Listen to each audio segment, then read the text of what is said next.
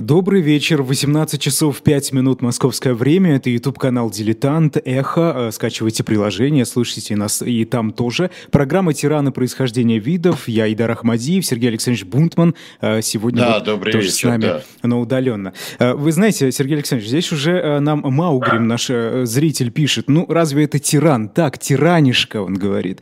Ну вот, сегодня а, действительно неоднозначный. Вы персонаж. Это, я бы сказал, наше э, великое тоже имперское мышление.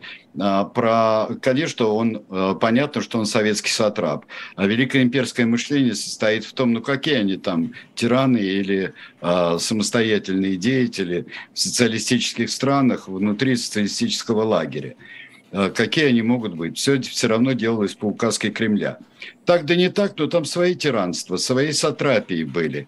И а, были очень разные люди. Вот мы Болеслава Берута, а, мы разбирали а, польского руководителя, а, самых, я бы сказал, мрачных времен социалистической Польши, такого малого Сталина. Вот кто был такой Эрих Хонекер? Малый Брежнев? Да, может быть, потому что с Брежневым он а, а, был в очень хороших а, отношениях, еще даже до того, как Брежнев пришел к власти в качестве генерального секретаря ЦК КПСС. Кто он был? Хитрый проводник политики советской или проводник собственной политики и собственного укрепления государства? Вот мы это сегодня и посмотрим не надо преуменьшать, я бы сказал, и тиранию, и э, определенную диктатуру, хотя это скорее можно назвать диктатурой партии и диктатурой внутри социалистической системы.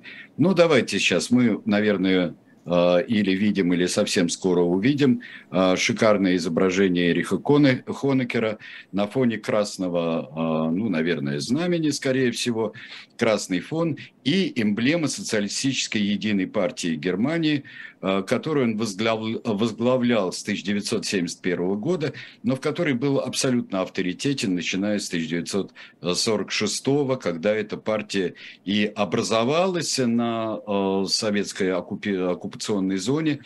Э, там при соединении коммунистической партии Германии и социал-демократической партии Германии, того, что и, и от той, и другой оставлял, оставалась в восточной зоне. Эрих Хонекер – один из наших тиранов 20 века, достаточно молодых, потому что он, э, год рождения его 1912, и он тогда самой старости и проходил среди новых молодых руководителей. Если он э, с 1912 года э, рождения, то тогда, конечно, ему сложно было бы стоять э, у основания германской коммунистической партии или коммунистической партии Германии. Кстати, скажу в скобках, что э, в мое пионерское комсомольское детство отрочество было очень важно э, не путать э, э, во всяких там ответах на вопросы э, по истории и э, по современности коммунистическую партию Германии и германскую коммунистическую э, партию, потому что mm-hmm. вот это вышеупомянутое детство отрочество пришло мне на жуткие бурления э, в мире коммунистических партий, и одна из э, в Федеративной Республике Германии партий была э, скорее такого более еврокоммунистического толка, некоторые даже были с потугами маоистскими, а вот надо было выделить из этого ту партию, которая шла в русле советской политики. А ну, между этими партиями было... какие, какие были отношения? Напряженные? Напряженные и очень. Но, наверное, менее напряженные, чем мы их себе представляли, потому что они а, ну, это как, как бывало, кто, кто руководился отсюда, кто руководился откуда-то еще, кто хотел быть самостоятельным. И это было очень видно, когда когда-нибудь в какой-нибудь исторической передаче мы разберем эпохальные совещания коммунистических рабочих партий, которое прошло в Москве в 1969 году, а, когда а, печаталось все в «Правде», но некоторые дискуссии, как там итальянская коммунистическая партия, что-то не то говорила. Даже вечно верные французы не всегда говорили то. А, вспомним еще, что это было через год после а, Пражской весны и после вторжения в Чехословакию советских войск. Ну вот вернемся к Эрику Хонекеру. Эрик Хонекер из шахтерской семьи. Он из Сара, это запад Германии. И это о, такой шахтеры-шахтеры там все. Он четвертый ребенок среди пяти детей, которые родились в этой семье. И э, надо сказать, что у него достаточно банальное было э, рабочее детство. Как э, мы понимаем, его э, раннее детство прошло э, в Первой мировой войне. А, потом он там учился, работал, подрабатывал, не особенно серьезное было у него образование там в Германии, да не успевал он его получить. Так что мы прыгнем сразу в 1900, э, э, в конец до 20-х годов э, и начало 30-х, когда он он, он становится, да, он становится э, немецким молодежной организацией э, Коммунистической партии Германии. Э, он э, проходит краткосрочные курсы в Москве. Надо сказать, надо отметить, что САР – это подмандатная территория Лиги наций. А САР – это неопределенная территория такая, которая э, должна была с помощью референдума отойти или Франции, или Германии. Но потом там устроен референдум в вполне там, знакомых нам условиях – и она отойдет э, в э, Германии. Отойдет в Германии, Германии уже нацистской. Так что сарский референдум – это э, один из таких классических примеров организации референдумов на штыках. Он занимается коммунистической молодежной деятельностью своей. Его стоило ему приехать в Эссен, например, как это после возвращения из Москвы, стоило приехать в Эссен по каким-то своим партийным молодежным делам, как его тут же арестовали, но быстро отпустили, и он вернулся в СААР. А затем он осуществляет э, э, гораздо более э, серьезные, ну, скажем, серьезные проступки по отношению к новой Германии, когда коммунисты уже преследуются этой новой уже гитлеровской Германии. И он а, попадает, его арестовывает гестапо, он а, ехал никаких, в отличие от его некоторых товарищей по партии, из старших и не, не совсем старших, он не вступает ни в какие там столкновения, это же вечные столкновения между нацистами и коммунистами это столкновение с полицией. Это очень кровавые э, времена были, и во времена Веймарской республики, особенно рубеж 20-30-х годов. Сергей Александрович, ну, пока мы да. далеко не убежали, спрашивают, а это случайность, что он оказался в десятилетнем возрасте в коммунистической организации? Или это ну, что-то было такое обычное для любого это ребенка той местности? Это обычное. Это, шахтер, это шахтеры. Это дети, это вот те самые дети рабочих. Э, очень сильны были идеи социалистические и коммунистические разного толка э, в Германии. Уже вовсю действовала э, в Веймарской республике после войны, действовала именно коммунистическая партия, Тельмановская партия, э, которая так вот будет разрушена почти вся и гитлеровскими репрессиями, а потом и для тех, кто приехал в эмиграцию в Советский Союз, и уже в 30-х годах она вся переформируется, потому что многие будут репрессированы, и многие сочувствующие коммунистической партии. Нет, это можно сказать, что это естественный ход событий для а, мальчика из рабочей семьи. Вполне. Вполне боевитого такого мальчика, судя по всему, он был мальчик смышленый, а, боевитый, но чем он занимался э, в Компартии? Он, э, я уже сказал, что он не участвовал во всевозможных столкновениях и таких вот коллизий, которые тогда происходили между правыми и левыми, между левыми и государством. А попался он на листовках, на печатной продукции. Он вез печатную продукцию, и э, его, он попал в гестапо, и все, вот вплоть до 1945 года, он все время он проведет э, в тюрьме. Это э, довольно такой э, мутный период его биографии, мутный для товарищей по партии тоже. Потому что сначала он в печально знаменитом Моабите пробудет э, э несколько лет. Всего он 10 лет пробудет. В 1935 году его арестовали, 30, или в конце 1934, я уже сейчас точно не скажу. А, э, освобо, освободили и осв, или освободился он в 1945 году весной у него странные вещи. И к нему очень подозрительно относились и те, кто прибыл из Советского Союза, причем несколько разных групп, такая как э, группа Ульбрихта знаменитая, которая приехала прямо весной э, до 45 года, группа э, Вальтер Ульбрихт – это ну, до предыдущий руководитель ГДР фактически. Там был и формальный руководитель Вильгельм Пик, э, был там э, и для порядка социал-демократ Отто Гротеволь, но Вальтер Ульбрихт занимал ключевые позиции как первый секретарь, вот уже объединившейся в 1946 году партии. Так вот, он вышел на группу Ульбрихта в 1945 году. Группа Ульбрихта занималась тем, что э, в взаимодействии с советскими войсками, э, без всякой, я скажу, иронии сейчас и какой-либо злобствования, занималась э, наведением порядка и жизни. Самое главное – жизни в Берлине, в той части оккупированного Берлина, в восточной его части. Они достаточно быстро – они э, устроили в этот очень тяжелый, вот тот самый год нулевой, э, они устроили э, самоуправление, самоорганизацию. И э, действия группы Ульбрихта, они были вот самими берлинцами, они были признаны очень эффективными и очень благодарными.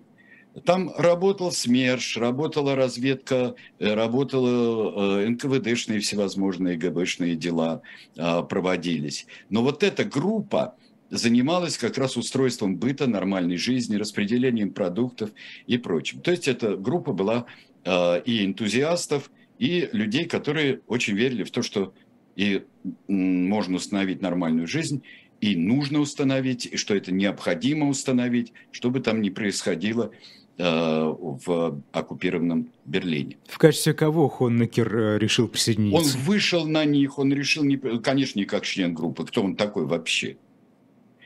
А его э, как-то очень пристально спрашивали и расспрашивали, очень придирчиво товарищи по партии, как это он прожил, вот как он прожил все это время в тюрьме, а, как он не погиб, сопротивлялся ли он, а входил ли он в какие-то отношения с гестапо. И, как вы понимаете, э, и вот этот его не, несанкционированный э, ячейка и партийный, уже связь была уже в самые последние годы войны, э, несанкционированный его побег вызывал подозрения. Биография Хонекера э, при его собственном правлении была э, несколько подправлена, и э, постоянно говорилось, что его освободила Красная Армия, Советская Армия его освободила. Э, я не думаю, что это крайне важно для нашего с вами повествования сегодняшнего и для рассмотрения Эриха Хонекера. Но э, просто мы отметим это себе. Давайте сейчас посмотрим на э, как выглядел э, Хонекер, как он выглядел в, э, в 40-х годах. Вот когда он возглавил, он понравился Ульбрихту, вот это самое главное, самому Ульбрихту. Хороший парень, очень деятельный и молодой, и переживший много, но способный к организации именно молодежи. И вот э, следующая картинка, вот там, где он стоит э, на трибуне, и, на, собственно, на трибуне, это знак э, Союза свободной немецкой э, молодежи. Он организовал, причем отсекая, он это э, э, воспринимал и проповедовал, как и провозглашал, как строгую организацию. Строгая такая хорошая немецкая организация молодежи. Причем защищал он ее не столько, ну, нацистское, не нацистское влияние, ну, какое там? Вот, в общем-то, э, занимались э, вот на советской зоне оккупации, э, ну, куда там они просочатся?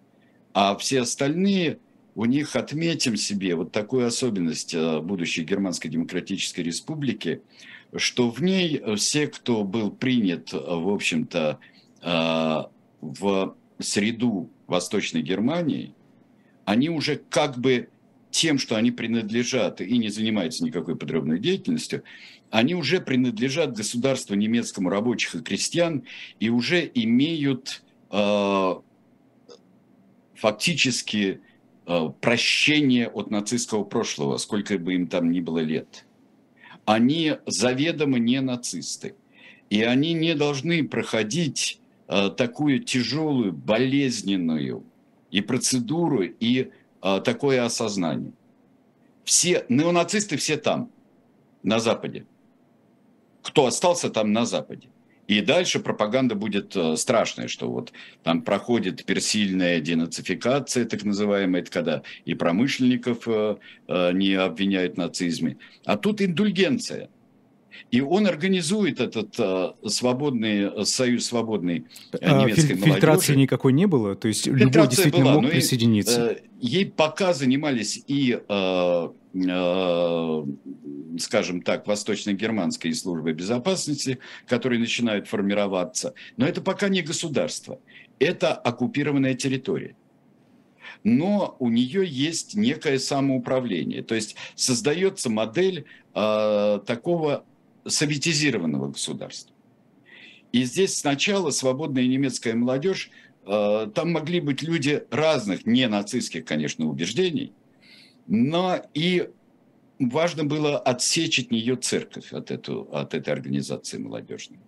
И, э, и евангелическую э, церковь, которая сыграла очень большую роль в восстановлении Германии на Западе, лютеранская церковь, и, э, естественно, католическую, гораздо меньше на Востоке присутствующую, которая сыграла тоже большую роль на Западе, и, в частности, Э, такой человек, как Конрад Аденауэр, христианский демократ, это западный католик как раз.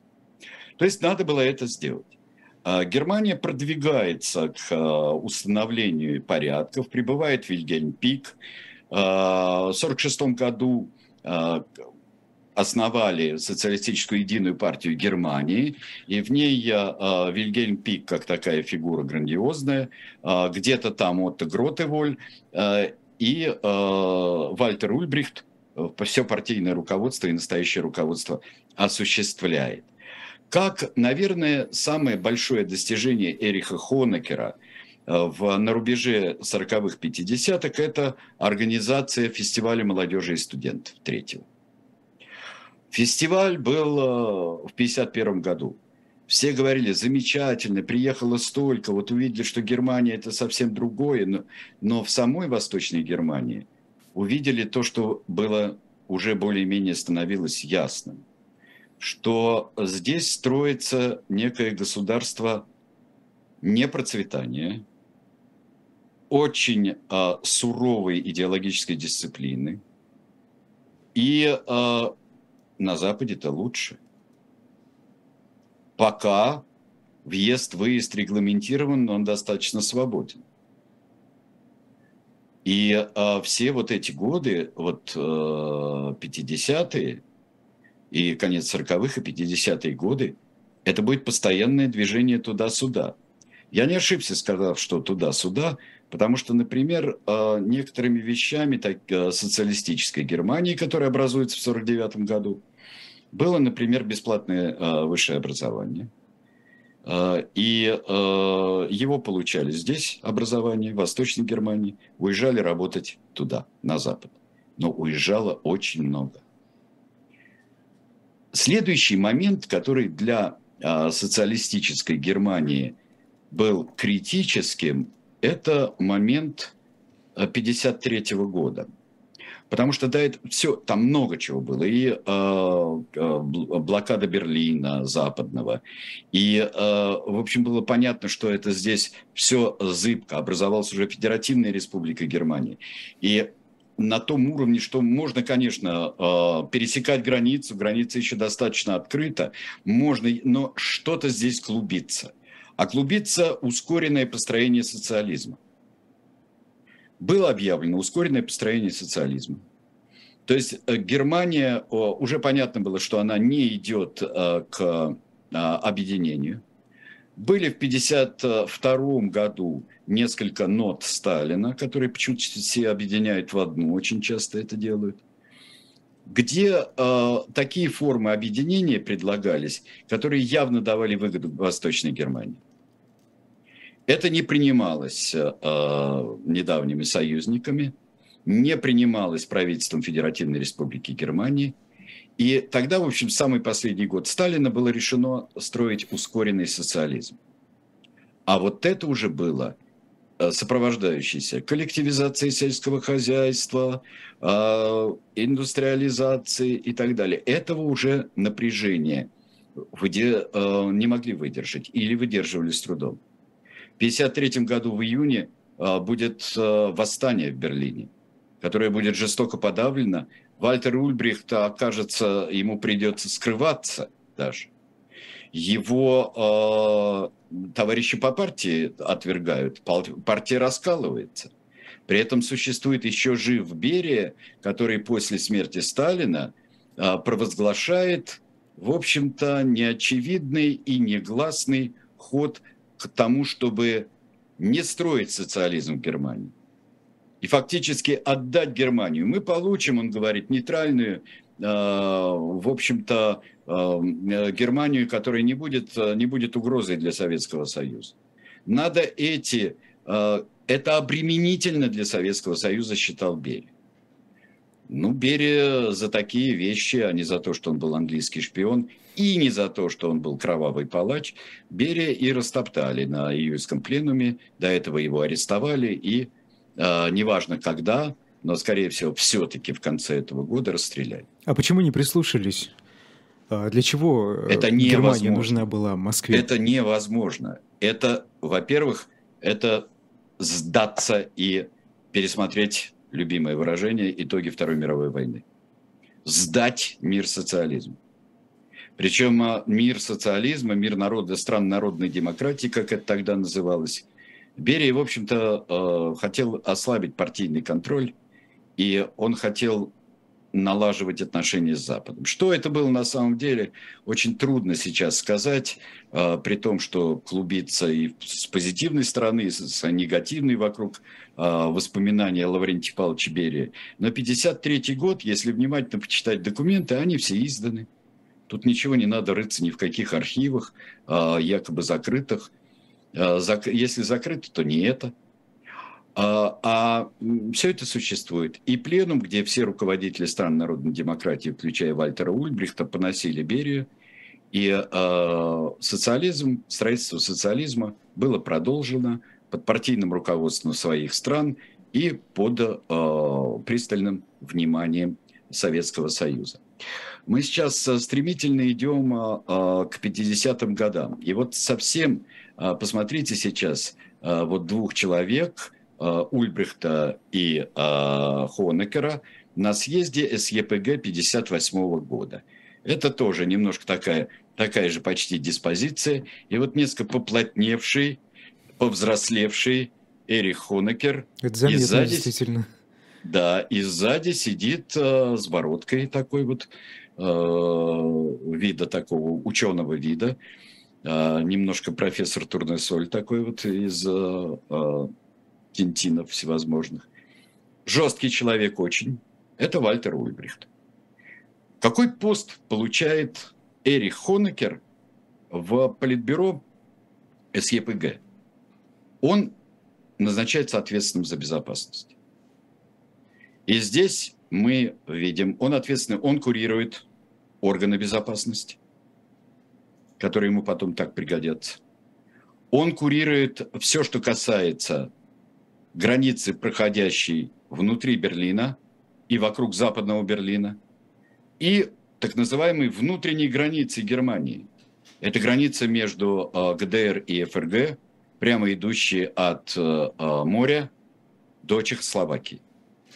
И причем мы понимаем, как нужно укреплять, здесь дилемма будет стоять до 1989 года, укреплять внешнюю границу Чехословакии с Германией – и, или укреплять э, границу ГДР с Чехословакией, что как-то не очень здорово внутри социалистического лагеря. Вот э, чем, в общем-то, занята голова. Это постоянный больной вопрос. Берлин, западный Берлин. Наличие западного Берлина который создался из трех оккупационных зон там, и это головная боль.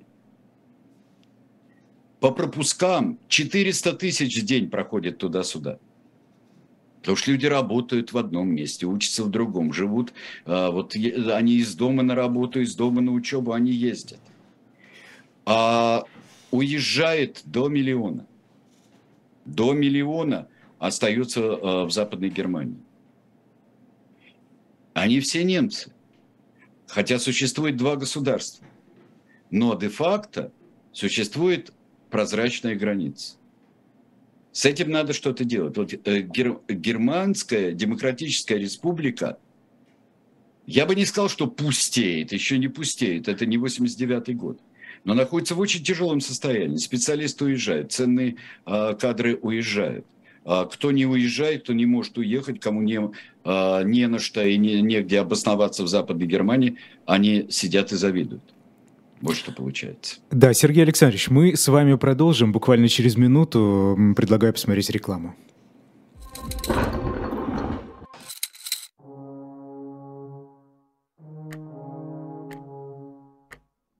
Кто этот человек?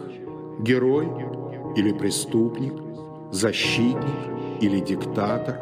Спаситель России или ее узурпатор – Вся жизнь Александра Колчака, его юность, его любовь, его гражданский долг на страницах графического романа «Спасти адмирала Колчака».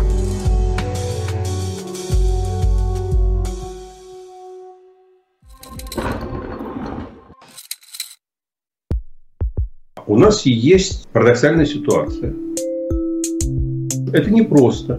Потому что останется в истории. Ну, Владимир Борисович, вы прям как ребенок. У вас есть лучшие средства обороны? Нету.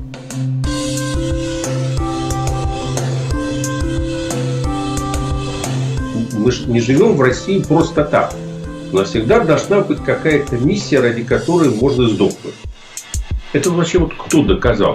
Бжезинский.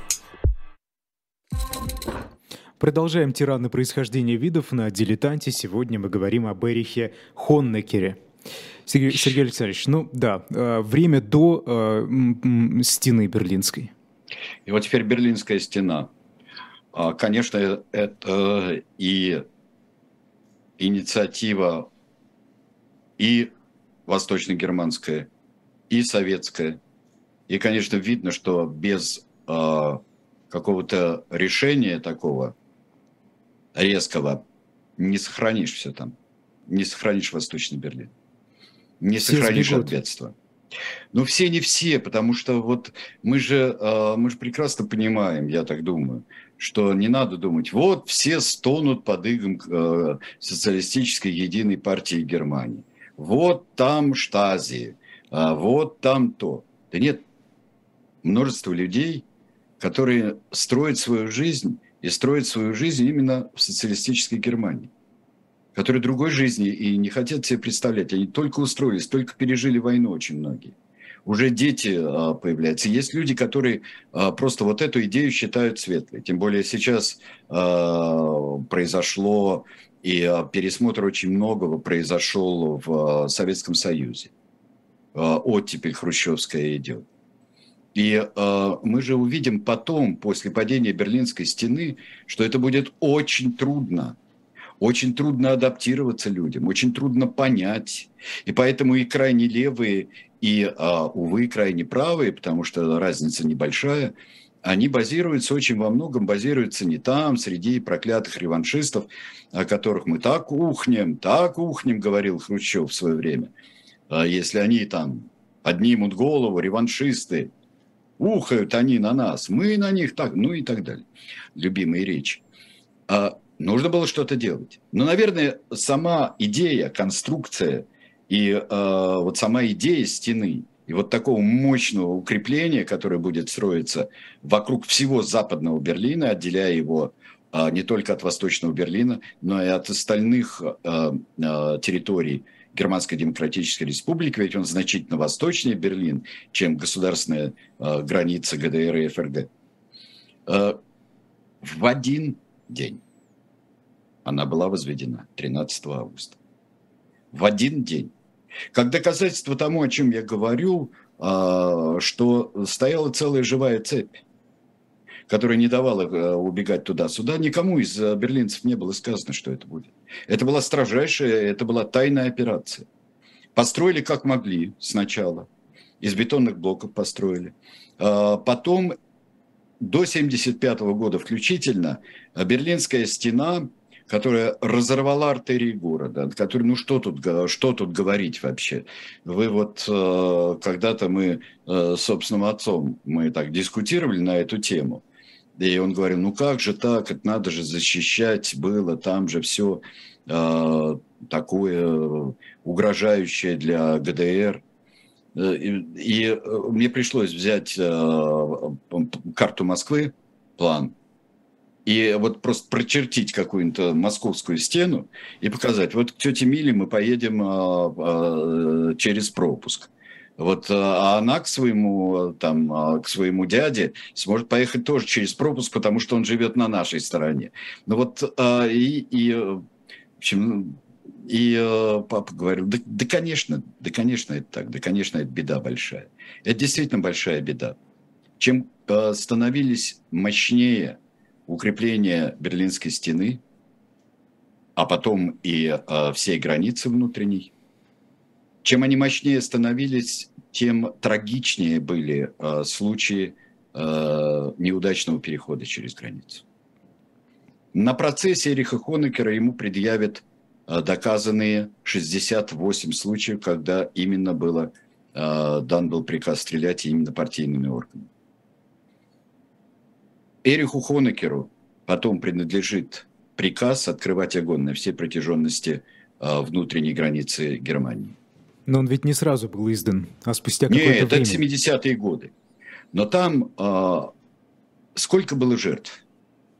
Э, жертв было, ну, как кажется, не так много. Самая большая цифра, которая называлась до разбора документов 2006 года, называлась э, порядка 600 с чем-то человек, около 700. В 2015 обнаружили еще скрытых случаев около тысячи обнаружили. Э, но становилась она, и Хонекер считается отцом э, этой стены, ну, во всяком случае, ее, скажем, исполнителем, поскольку это его все контролирующая армию, безопасность, его департамент Политбюро СЕПГ. А, это было жуткое совершенно заведение. Во-первых, с восточной части вычистили, а, снесли дома, которые прилегали к стене. А, вычистили следовые полосы, замуровывали окна, которые выходили на, на стену, даже в домах, которые не подвергались разрушению. Об этом написано масса, об этом рассказано масса случаев. Есть замечательный, слава богу, не погибший, когда хотели это здание все-таки взять в Берлине, погибший общественный музей стены – как только люди не переправлялись. А, да, действительно, и на летательных каких-то самодельных аппаратах, а, и по тоннелям. И, а, но что было сделано, на мой взгляд, абсолютно бесчеловечно, был такой способ поднырнуть там, где пересекала каналы стена. Каналы, реки пересекала. Поднырнуть. Так там же сделано было, поставлена острая смотанная стальная проволока – и когда перечисляют все, и человек, который подныривал, он просто разрезал сам себя. Когда э, колючая проволока и концертины поверху, которые поверху этой стены. Это э, вышки через каждые 250 метров, с которых стреляли. И приказ стрелять, и стрелять по своим гражданам. Да, конечно, это нарушение границы но надо было такую границу сделать, чтобы ее нарушение... Во-первых, когда люди нарушают границы, значит, это зачем-то нужно. Это не просто потому, что кто-то нашпионил, например, и э, скрывается со страшными данными там, из архива Штази или э, народной, национальной народной армии.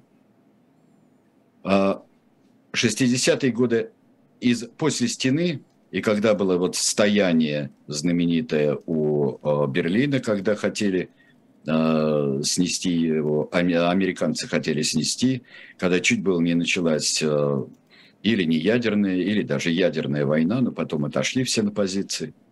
Но после этого экономической дикие трудности оказались у э, ГДР. Хрущев, вот мы вам построили стену. Примерно так я излагаю, ну, почти близко к тексту, но уж по духу точно. Мы вам стену построили. Ульбрихт ко мне приезжает чуть не каждый день и просит помощи. Не надо им давать. Они говорят, витрина социализма, витрина социализма. Так сделайте нормальную витрину сами. Сделайте сами витрину социализма. И Ульбрихт начинает делать.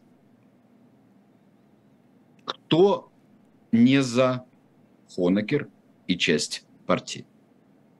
Потому что это примерно те же принципы экономические, что вдохновляли так называемую Косыгинскую реформу, теория Либермана, теория вот, э, и э, э, хозрасчета, децентрализации, э, несколько отказ от, э, во многом от строго планового хозяйства.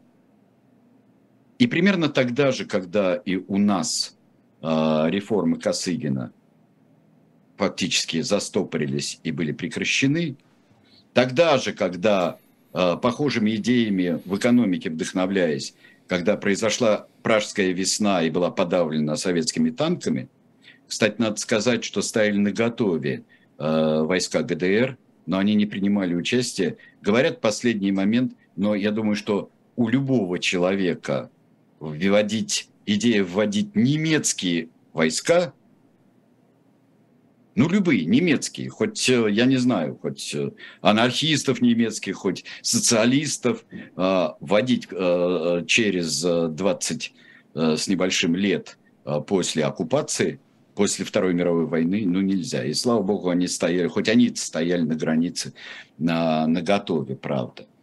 И вот здесь а, обращается к Брежневу Эрих Хонекер в Советском Союзе недовольны опасными реформами, которые идут в ГДР. А в ГДР начинается действительно витрина.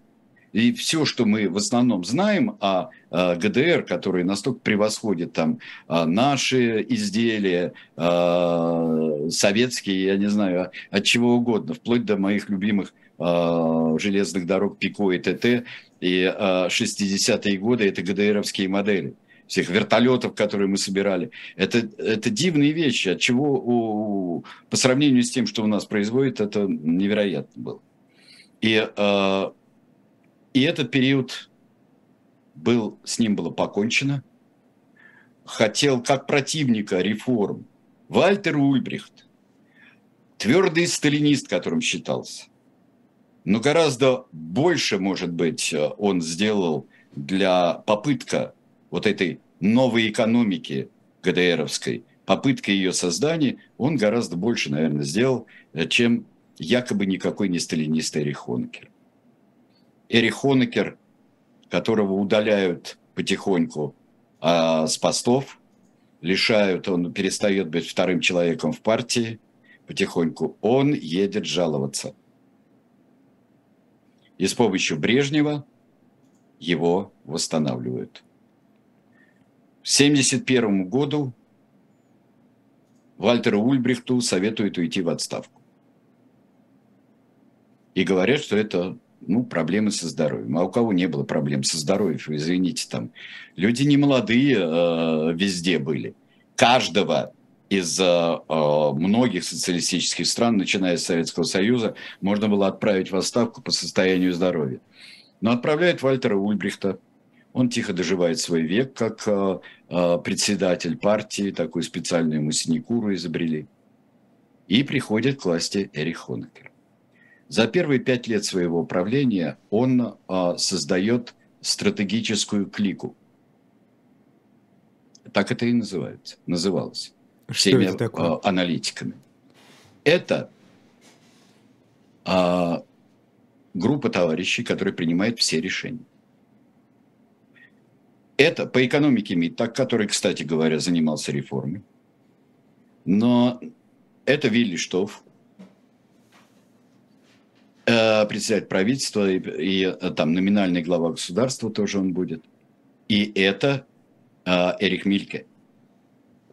Эрик Мильке – это э, последний из руководителей ГДРовской тайной полиции, Штази. Самые большие э, успехи – это у Штази, все 70-е и 80-е годы. Это и на внешнем контуре во взаимодействии с КГБ, и это знаменитые проникновения э, в руководство Федеративной Республики Германия, особенно это падение Вилли Бранта с этим связанное тоже. Вся история, все скандалы. Внутри досье на каждого. Причем количество досье превышало количество э, граждан Германской Демократической Республики. Э, потому что, ну вот, нам с вами знаком мой э, древнейший из моих друзей, наш коллега Алексей Васильевич Парин – вот после падения, после объединения Германии ему дали почитать его досье из Штази на него. Потому что он часто бывал в ГДР, у него масса друзей в ГДР. И, как вы понимаете, разговоры они вели, какие хотели. А почти, ну вот я не знаю, один десяти, один пяти, кто говорит, а, количество осведомителей.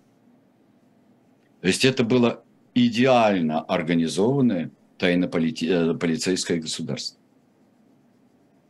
Несмотря на это, люди страдали, люди подвергались, и вот а, подвергались а, а, репрессиям, и там же изобрели в Штазе то, что делала... Ты видел фильм «Амели», да, с Одри Тоту mm-hmm, когда-то? Mm-hmm, mm-hmm. Как она шутит над своим дураком-соседом. Например, тапочки не того размера, переставляет. Это, это же это почерк Штази. Как бы не смешно это выглядело во французской чудесной комедии, а это почерк Штази. Психологическое доведение до а, сумасшествия, доведение до самоубийства. Никого не было, а вдруг переставлено. Картина не так висит. Книжки переставлены на полке. Я же не переставлял. Особенно а, гнилая интеллигенция. Конечно, ну, как я забыл, что я перестал. Боже мой, это маразм уже и масса всего э, прелестного. Другое дело, что э, так как уже было понятно, что никакого объединения с коммунистической э, точки зрения не будет в Германии, то во время разрядки, все вот 72 год, вот все 70-е так годы, то устанавливается и признается суверенитет Восточной Германии. Это было великое достижение. Вас спрашивают, если один к десяти примерно, то это, это как вербовали-то? Настолько эффективно? Настолько эффективно. А как вербуют? Вербуют э, идеологически ты выполняешь свой долг, там, э, ты комсомолец, а это значит и так далее. Э, тебя э, шантажируют. То есть, если на тебя есть досье, то ты... Вот это все классические приемы. И э, еще, конечно, есть э, ощущение, если ты нужен своему государству здесь. Нужен. Это очень непростое дело. В особенности среди достаточно многих людей, которые считали государство своим, ГДР, или которые на чем-то их ловили. А и западные голоса не мешали вот этой эффективной пропаганде, насколько мы видим? То есть насколько они действительно были популярны они, конечно, жители ГДР? Они, конечно. Там мало того, что голоса а, были, а, а, мало того, что было радиовещание, как с этим не боролись, там, ни а, присутствующие группы советских войск Германии, а, ни а, вообще там саму Штази. Но а, там это же постоянно Берлин, как а, Шпрингер, а, основавший и Бильд, и все, все много чего. А, Шпрингер построил прямо около стены, недалеко от стены, свой небоскреб. И там шла бегущая строка, строка всех новостей. И каждый берлинец мог, мог это видеть, что бы ни делали. И вообще, надо честно сказать, что уже было ясно, если посмотреть трезво и посмотреть э, даже прагматически на э, существование Германской Демократической Республики, э, то было, что это, это в общем-то, вселенская обуза была для Советского Союза тоже. И только, в общем-то, желание оставить все как есть, с этим-то желанием и был Брежневым назначен Эрих Хонекер руководителем ГДР, только это, не, это, как в анекдоте, не колыхай. Вот только вот, вот лишь бы вот все это. Вот установили, приняли вон две Германии. Но Хонекера не пускают в Западную Германию. Сколько раз он не просил о визите? Нечего. Только при Горбачеве он поедет в Германию. Но мы с вами, мы полюбовались на стенку, да, а, на стенку мы полюбовались, а, стена была показана, нет? Карта Берлина, нет, давайте еще раз да, покажем, вот чтобы давайте покажем. визуально понятно, как а был потом, разделен город. Угу. А потом я хочу, чтобы мы увидели, вот как разделен город. А теперь давайте мы посмотрим следующую картинку. Следующая картинка – это знаменитые поцелуи. Э, я э, сразу предупреждаю, что, может быть, кому-нибудь захочется меня привлечь по, по новым всем статьям и законам Пока еще не. Принято. Поэтому Хорошо, можно. Ну, значит, значит, да, они совершенно, да, и так далее. Но это старые дядьки, в общем-то, достаточно немолодые, э, за исключением Михаила Сергеевича здесь. И вот поцелуй с Брежневым, который обессмертит Дмитрий Врубель. И поцелуй с Андроповым, намечающийся. Могут и протестовать. Ну и уж а, серьезный поцелуй с а, Михаилом Сергеевичем. Сразу. Полюбовались? Полюбовались. Сразу давайте посмотрим следующую картинку. Тоже Михаил Сергеевич Горбачев, да, там и Эрих Хонекер, а, там стоит а, и а, Рейс Максимовна стоит а, справа.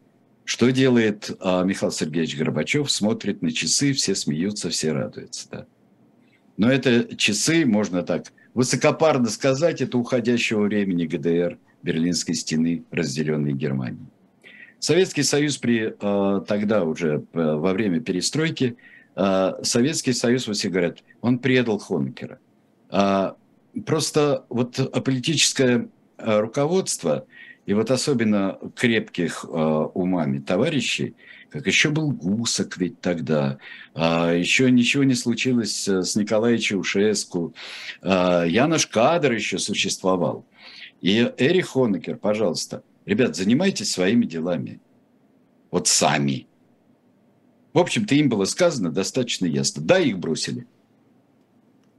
И никакая помощь. И тут а, Венгрия становится как в 1956 году в Венгрии, но в гораздо более радостных, я бы сказал, и мирных обстоятельствах, а, становится провозвестником а, краха.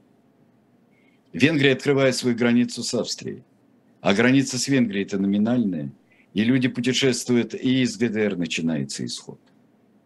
Дальше мы, конечно, понимаем всю, а, всю ситуацию, и уже Эрих Хонекер обречен. Его снимают со всех постов. И тут, дорогие друзья, сколько мы раз видели в тиранах, маленьких, больших, суровых, несуровых, сколько мы раз видели, когда окружение и бывшие соратники готовы утопить просто ногами по голове, в прорубь толкать э, и отставки, и забвения.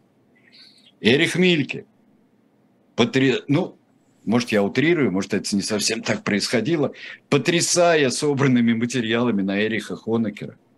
Говорит, что это главный мерзавец и вообще всего а, падения. Во-первых, он развалил нашу страну. И вот видите, что сейчас все уходят. Это его тупая позиция. От него отказываются все просто. Все, кто только может. Начинается чехарда, Эгон Кренц, а, начинается вот э, в общем-то, начинается сдача э, фирмы под продажу или даже вот под закрытие. Начинается подготовка под закрытие. И э, действительно уже ничего сделать нельзя. Войска, ну не будут они, никакая национальная народная армия, ну не будет ни по кому стрелять. Начинают открываться пропускные пункты 9 ноября 1989 года. Эти пропускные пункты а, приоткрывают а, огромные толпы и просто начинают потом пропускать всех, потом начинают рушить стену. А, я был очень рад, когда мне привезли один из первых ноябрьских не сувенирных осколков стены. И стена у нас, вот видите, люди сидят на стене, сейчас картинку мы покажем, да? уже сидят на стене, вот эти знаменитые кадры, которые мы видели. И даже по прошествии многих-многих лет, 33 лет, очень скоро в этом месяце, мне это кажется одним из самых радостных событий а, той истории, которую я переживал вот в своей жизни. Но ну, это 89 касается... а в 87-м, в июне, э, да. Рональд Рейган. Вот насколько это, его речь у Берлинской стены повлияла на ситуацию? Я думаю, что сколько бы э, не повлияли речи, ну, например, Кеннеди в свое время говорил «я берлинец», когда он стал и, в общем-то, очень мощно выступил тогда. Э, и это запомнили все. Я думаю, что здесь, когда в, 60, э, в 61 году э, осенью стояли танки с той и с другой стороны, как это повлияло? Это тогда ни на что не повлияло. Уже э, просто к этому времени уже было все понятно. И сколько бы Хонекер не запрещал продавать литературу, э, некогда запрещенную в Советском Союзе, э, и газеты новые времен перестройки, сколько бы не запрещались тогда э, эти вещи, это уже было невозможно остановить. Хонекер э, выдержал очень серьезный процесс, который показателен вот в чем. Его обвиняли а, во многих вещах попытались обвинить в государственной измене. Как может быть государственная измена, когда я был главой государства? Какому государству я изменил? Вы хотите меня по федеральным законам судить? Он говорил о своей ответственности за погибших при переходе границы. Я несу ответственность, он говорит, политическую и моральную ответственность. Но я не могу нести ответственность э, конкретную за это. В общем, Хонекер и его адвокаты использовали тогда все тяжелые орудия демократической системы судопроизводства. Его не поняли, как судить. А то, что он был болен, наверное, сделало удобным то, что его невозможно по-настоящему судить. Нет такого органа, не было еще. Да и трудно его взять когда проигрывает диктатор страны, который может творить бог знает что. Его очень трудно судить, особенно в таком деликатном, э, деликатный период, когда это было объединение Германии, когда нужно было дать понять э, восточным немцам, важно было дать понять, что они такие же граждане Германии. Это до сих пор очень трудно. Я думаю, что трагическое в своем конце, смертельно больной раком печени, а, с образованиями в почках, его скитание. И меня фигура пастора очень, кстати говоря, вдохновляет, который один человек, пастор, которого преследовал Штази все время, он дал приют Хонекеру и его семье. У него были демонстрации перед домом. Отдай их нам Он сказал, нет, человек, пожилой человек находится а, без дома. И мы знаем, что он умер в Чили. Мы знаем, что он долго скрывался в чилийском посольстве в Москве. Эта история вот падения очень показательная. И история именно последствий падения такого человека. Что с ними делать? Он был человек жестокий. Он был человек уверенный в себе. Он, на нем, конечно, нет в топ-10 даже 20 э, века и в топ, а, я не знаю, 50 а, он не входит, самых кровавых диктаторов 20 века. Видали похуже. Но он несомненный диктатор, несомненный тиран э, с признаками это и слежка за собственным народом, притеснение собственного народа и э, тесное сотрудничество с превосходящими свои полномочия во многом тайной полиции. Сегодня я вот довел до самого конца, э, до самого конца передачи, э, не мог ответить э, на ваши вопросы, так уже так сложилось.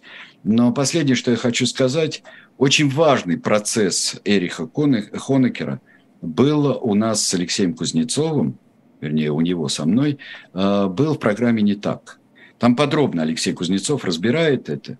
И я у себя в канале – я э, дам ссылку в телеграм-канале своем, я дам ссылку на архив этой передачи, который достаточно непростыми э, способами э, попал во всеобщее пользование.